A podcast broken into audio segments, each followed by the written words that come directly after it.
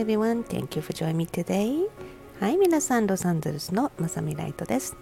昨日ね、北カリフォルニアからロサンゼルスに戻ってきました。いっしゅうかんほど鶏さんたちと一緒にライブをね、収録をお届けをしていましたので、今日は朝寂しいなと思いながら庭にやってくる鳥たちを眺めていたんです。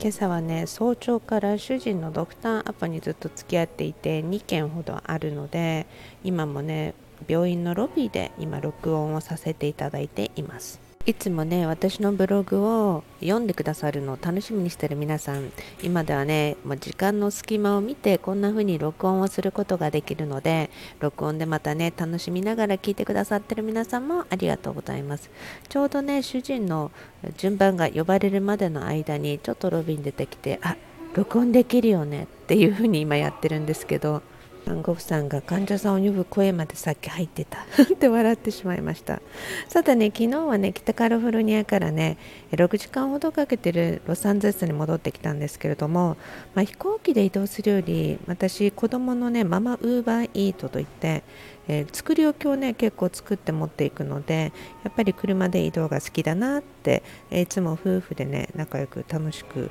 移動してるんですが、まあ、大抵いつも、まあ、大抵というか毎回主人が運転をしてね、私はねそばでいろいろと、まあ、景色を見ながらいろんなこと考えたり、その合間に、まあ、電話がね携帯がある時代なんでありがたいことに仕事のトークとか会議とかいろんなことを移動しながらできるっていうのもねありがたい時代だなと思うんですね。まあ、その時にね自然を眺めながらいろいろ考えてると、人間ってねいちにちにろくまんかいの思考があるっていうじゃないですか。本当にそうだなと思うんですよね。いろいろとね通り過ぎていく景色、山々、花とか、今ねすごく綺麗な時期なのでいろんなものをね見ながらもね、いろんな思考がやっぱり溢れ出てくるわけですよね。で、大体私のライブを聞いてくださってる皆さんって人生を良くしたいとか、常にポジティブにとか、自分の夢とか目標とかを持ってね生きてる方々が多いと思うんですね。まあ、そうでなかったとしても何らか自分の人生を良くしたいと思ってる人たちが大抵聞いてると思うんです。するとねろくまんかいの思考の中にやっぱり皆さんハッとして、あ、この考えいけないとかと思うとき、一日の中に何度でも修正するといいと思うんですよね。つい我に返ってしまうと、あ、なんか余計なこと考えてたとか、まあ、テレビのドラマの続きのどういう展開かなとか考えてたとかね。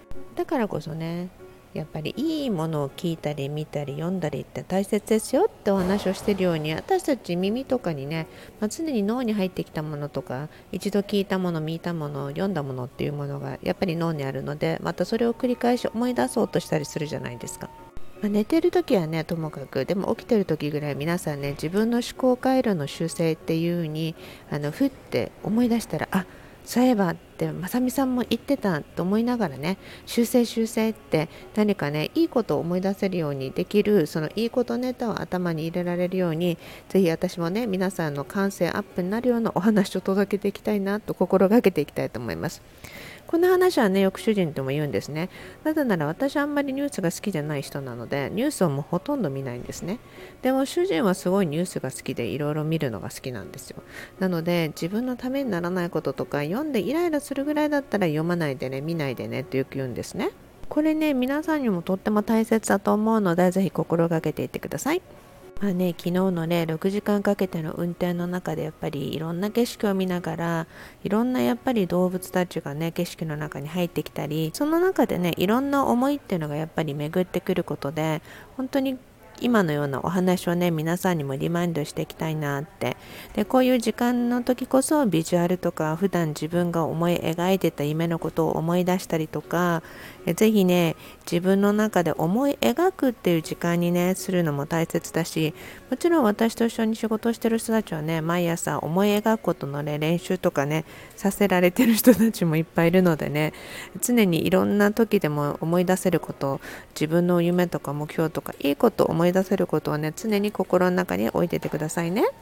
さて、今日お話したかったのはバランスのことなんです。ろくまんかいの思考の中でも常にバランスって大切だと思うんです。ただなら常にねいいことだけを考えるっていうのは難しい時だって人間にはあるわけですよね。陰陽の法則があるように、まあ、いずれにしてもやっぱバランスをね整えていくっていうのがとっても大切かなと思うんです。そのバランスのことを思い出したのは、あるお話をね今回耳にすることで、皆さんにもこのお話バランスと関係あるなと思ったんでお伝えしたいなと思ったんです。この にさんねんねカリフォルニアはすごい干ばつだったんです。ですから去年とか一昨年とかも水不足で、まあ、水のね使用制限とかもあったり、庭に水まきがね十分にできないっていうような状況とかがずっと長いこと続いていたんですね。そして今年の今シーズンの冬はものすごい記録的な雨をねカリフォルニアはねあの受けたんですね。ものすごい降りました。干ばつの後の雨だったんですごく心配もしたんですよ。なぜならやはりね山脈とか、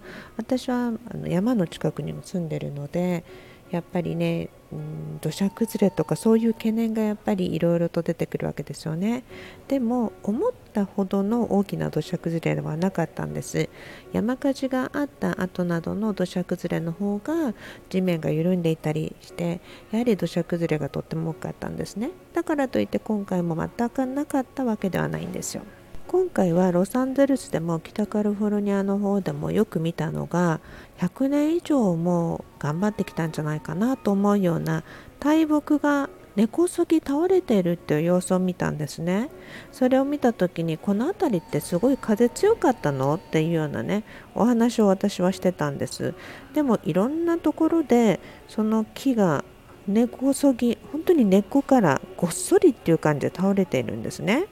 それをねある場所では一つのアートとしてそのまま飾ったり保存するようなところも出ていました。なぜならもう本当に長い何百年という歴史のある木もあったわけです。ではなぜこんなことが起きているのかってびっくりしたんですよね。長いこと干ばつで水が降らなかったっていうことは、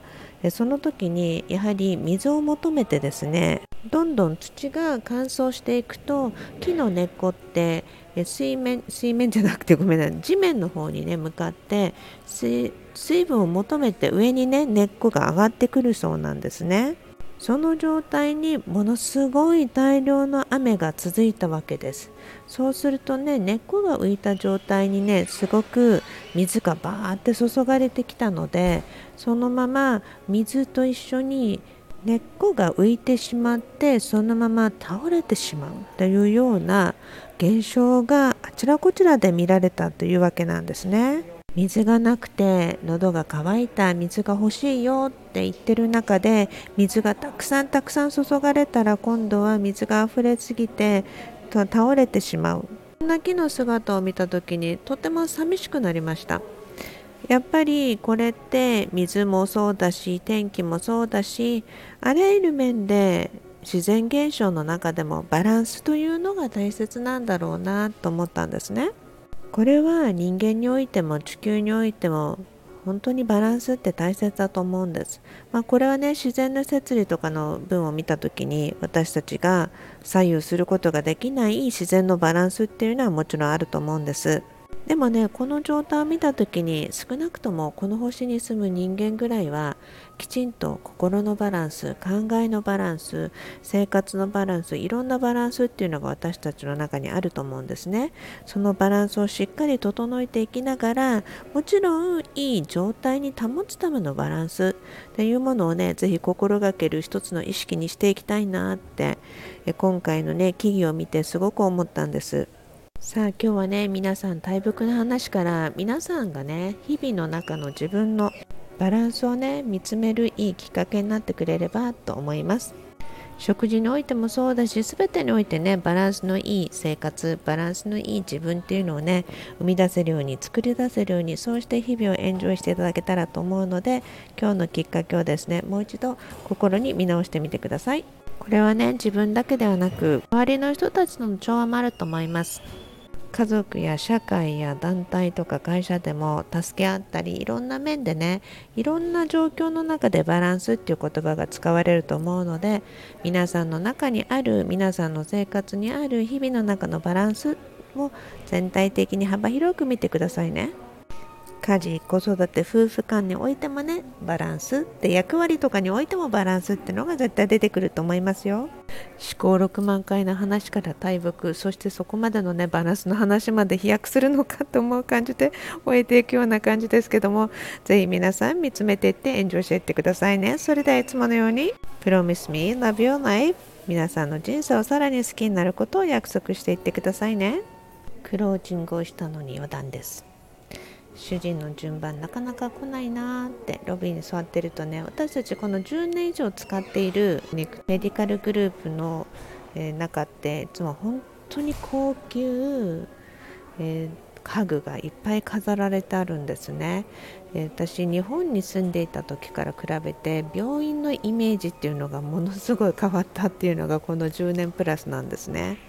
本当にこんなに綺麗な病院があっていいんだろうかと思うぐらい、まあまあ、それでいいからこんな風にあると思うんだけども、まあ、今日皆さんにろくまん回の話をしたのに家具一つ見ながら録音を終えようと思ったらこんな思考がまたいっぱい出てきて、やっぱり人間って本当に一瞬のうちに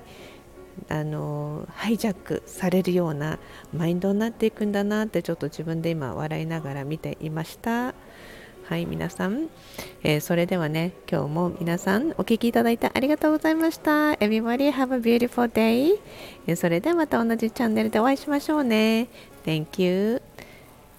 ロサンゼルスのまさみライトでした。